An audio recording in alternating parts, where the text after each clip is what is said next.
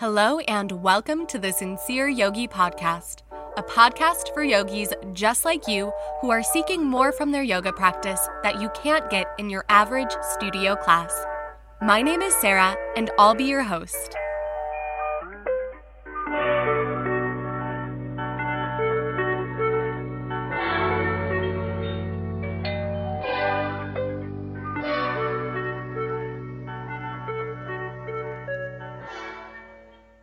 Hello, and welcome back to another episode of the Sincere Yogi Podcast. We're keeping up with our theme of season two, discussing all things asana, moving on to restorative and yin yoga practices. I already alluded to this in the previous episode when I talked about slow flow style classes and Vin to Yin style classes in terms of the different styles of vinyasa yoga. So this will kind of complete that idea of what Vin to Yin is as we dive into these topics today. There's a lot to go over in terms of yin yoga and restorative yoga, and I have to admit that I didn't know that much about restorative yoga in terms of its history, I guess, or its founding. I didn't really know where it came from. I just knew various postures from restorative yoga because of my teacher training. I was very lucky to have a two hundred hour teacher training that reviewed different styles of yoga, including yin, including restorative, so that not only were we well-versed as teachers in case we ever got called to sub a style of class that maybe we don't teach as often, at least we're familiar enough with it to sub one or two classes here or there if need be. Not only that, but especially styles like yin and restorative are great to study further and a complement to other styles of asana practice as well. So I personally practice Ashtanga yoga. Every now and then I'll do a power vinyasa class.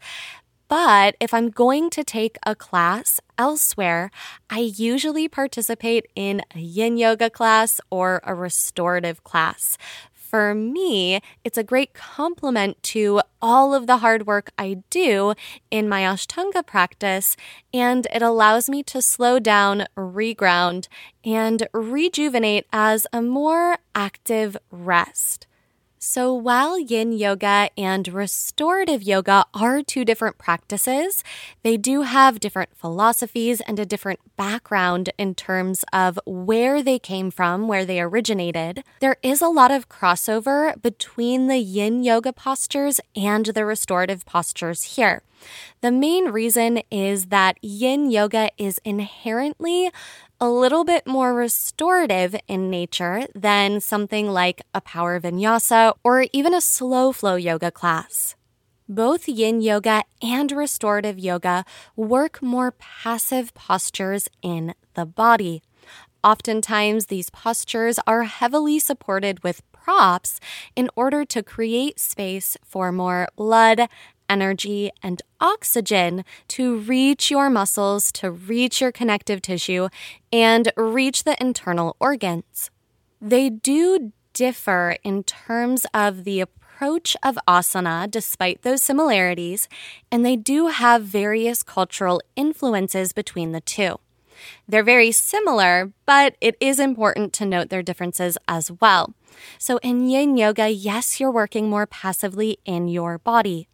You're working passively in your muscles so that you can soften into the deeper connective tissues, the tendons, the ligaments, focusing on the major joints of your body. So think hips, shoulders, spine, knees. These are the places that yin yoga targets on a physical level.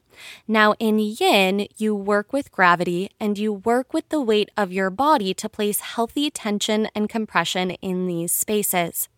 Yin yoga postures are held anywhere from three minutes to fifteen minutes, and even though they're more passive, it still can present some intense experiences or sensations. The first few minutes a yin yoga posture is held, you're working on softening the muscles and moving into the muscular tissue. When the muscular tissue starts to give after a few minutes, you then move into the connective tissue, the tendons, ligaments, the fascia that connects the bones, that connects the organs and keeps everything held together. These tissues are tougher than the muscle tissue themselves. They're more taut, and when you place compression or tension in healthy amounts over time, very gradually in the way that yin yoga does, you start to open up these spaces, creating more mobility, inviting synovial fluid into the joint, and overall maintaining or even increasing your body's mobility. And you can see the benefits that might have on the joints and on those connective tissues in your body. Restorative yoga is a little different. Restorative yoga is based around Iyengar methodology in terms of alignment and its use of props. So in Iyengar, we already talked about how Iyengar yoga uses props a lot in its practice to find that proper alignment and to help students build strength and mobility leading up to tougher postures. So Iyengar yoga postures are held for a little longer so that you can really refine the structure of the asana that you're in, and of course, find your breath once you're in that asana. Iyengar yoga can still be very challenging because it is a slower pace. You are building that slow response muscle over time, and it can become a very strength-based practice still in the end. Now, more often than not, because it's so accessible, it's very much so a beginner-friendly practice when it's offered in studios today, at least from my experience seeing Iyengar on a class schedule. All of that holds true for restorative yoga, except we're working with passive postures. So in yin, where you work with gravity and the weight of your body, restorative yoga, you're not really pushing yourself to go much deeper. Yes, you hold postures for prolonged periods of time, but it's to help redirect that energy in your body, to help create space, to capture that attention with your breath, and to tune into the more subtle experience of yoga asana. With the gentle openings, with that awareness of breath, that softness of the body, you move into a more relaxing state in your nervous system. And this can have increased benefit on things like blood pressure, stress, anxiety, heart rate. So when we move into a more relaxed state within the nervous system, our body has the ability to rest, digest, and repair. And that's where it gets that name of restorative yoga. It's very much so restoring balance to your body so that it can function at its most optimal ability. So this means if you're sick, if you're stressed, if you're overwhelmed, restorative yoga is a great practice to turn to in order to reduce those feelings of anxiety, to reduce feeling so lethargic when you're sick, maybe help clear the sinuses depending on what postures you do, and help improve your overall energy and mood. Now that can still hold true for yin yoga as well. Now restorative yoga gets its philosophy from Iyengar yoga, which is ultimately a form of hatha yoga. And yin yoga gets a lot of philosophy from hatha yoga, but also from Chinese medicine. So there's a few subtle differences that are also comparable amongst yin and restorative yoga in terms of the inner workings of the yoga asana. In yin yoga, you're working with the meridian system, which is the Chinese medicine pathway within the body for energy. Various meridians connect to various organs in the body, and when these points are stimulated, either through acupuncture or in this case, the gentle compression or tension that yin yoga places on these points in the body, those internal organs and systems are stimulated as well. This can lead to a clearing of energy within those channels, which once again allows these organs to function at their most optimal level. Now, in restorative yoga, we work with the nadis. The nadis are the energetic pathways for energy in terms of hatha yoga. The nadis very strongly correlate to the nervous system, the same concept of nadis being pathways for energy within the body. Now, in yin yoga, this energy is called qi or ki because it follows the Chinese medicine philosophy. In restorative yoga, this energy is called prana because it follows that hatha yoga philosophy here. So you can see the similar principles, but slightly different approaches in how we work with the body. But how you work with the body can have very similar effects and outcomes. Another thing I would like to point out is in my experience of restorative yoga, it was never intended to open up the body in terms of dramatically increasing one's overall flexibility. Sure, you might get out some knots in the muscles, some tension, but it's not going to make your hips super open the next time you take pigeon pose. Yin, however, because it targets the tougher, deeper connective tissues, that's where we hold on to a lot of habitual tension here. So when we work with the body in yin yoga, there is an increase in overall mobility, both passive as well as active flexibility. Both yin and restorative do work with the subtle body systems. So because you are holding postures for longer, because you are sitting with your breath, and because it's very passive, you don't always have the luxury of that physical exertion to draw your focus into your body. That's where the power of the breath comes into play and the power of choice, choosing to listen to the breath rather than run away with the thoughts. If you're not one for sitting still for long periods of time, yin and restorative can be somewhat agonizing. And I know because I did not love yin or restorative when I learned them in my teacher training. In fact, when I got hired on as a teacher, one of the current teachers who had taught a yin yoga workshop for the teacher trainees started taking my slow flow yoga classes. She was super sweet and very authentic. I really admired how she showed up totally as herself in all of her classes. Now, I did not like yin yoga, but because this teacher had supported me and came to my classes, especially when I was first starting out, and really helped me with my confidence as a teacher, I wanted to support her and repay the favor by taking her classes. And I don't even know if she knows this, but I hated yin at that point in my life, but I stuck it through because I liked her, and I'm very happy I did because it definitely taught me a lot about mental restraint. As a, what, nineteen, twenty-year-old, as I was doing my teacher training and diving deeper into my practice, I really enjoyed more active styles of asana. I wanted to work. I needed that physical exertion to focus my mind.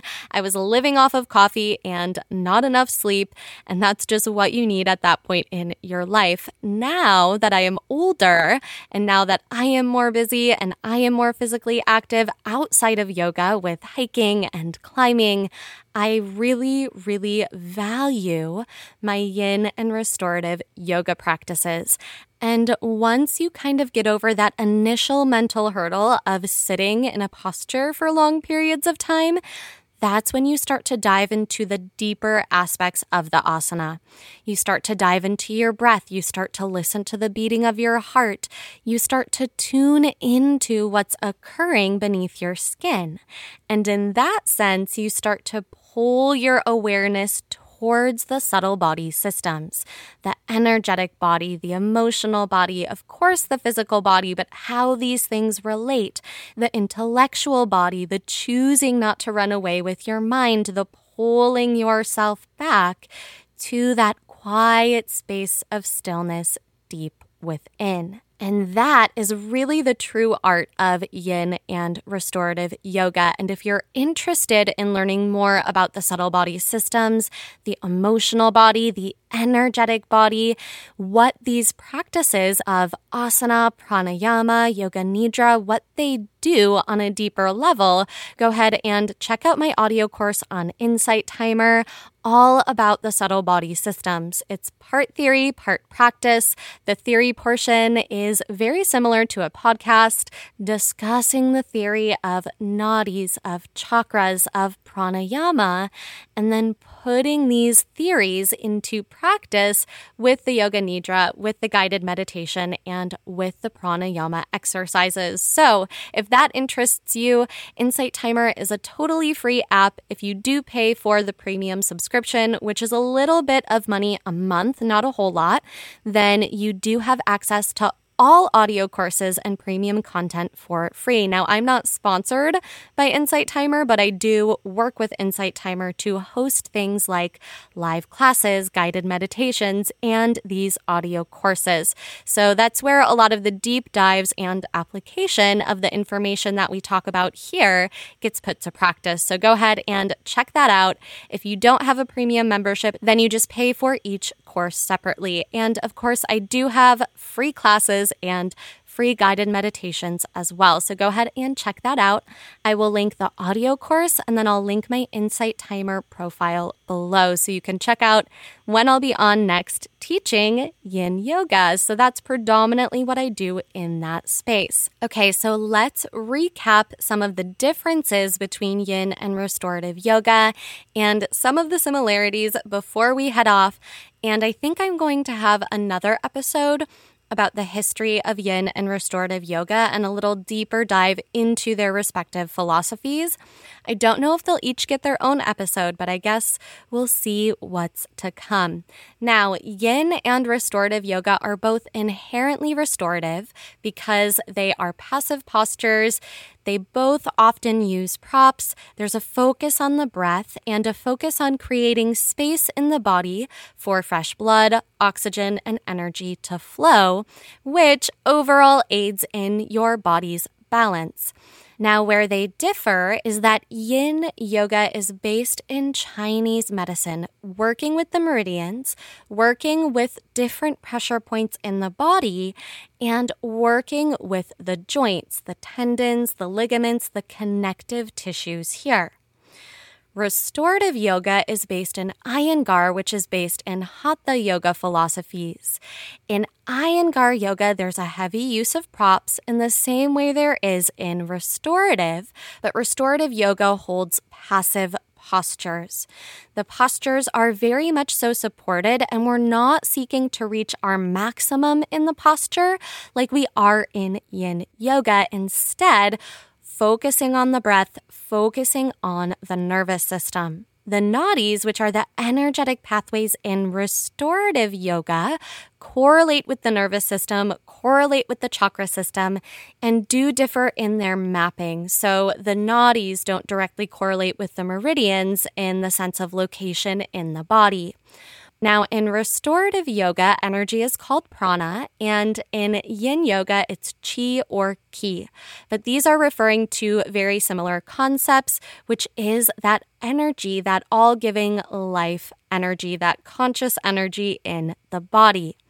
Both yin and restorative work with the different layers of the body, diving into the subtle body systems, but that only happens when we have the mental restraint to go within, which is very hard for some people. Some people need that more fast-paced, fast-moving asana to get out of their head and into their body.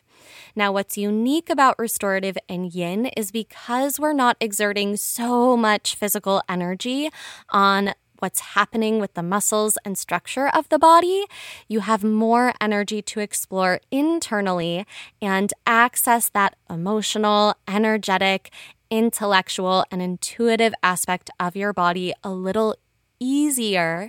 In comparison, you can hold your attention in those spaces for a little longer, at least in my experience of yin, restorative, and other more active styles of yoga.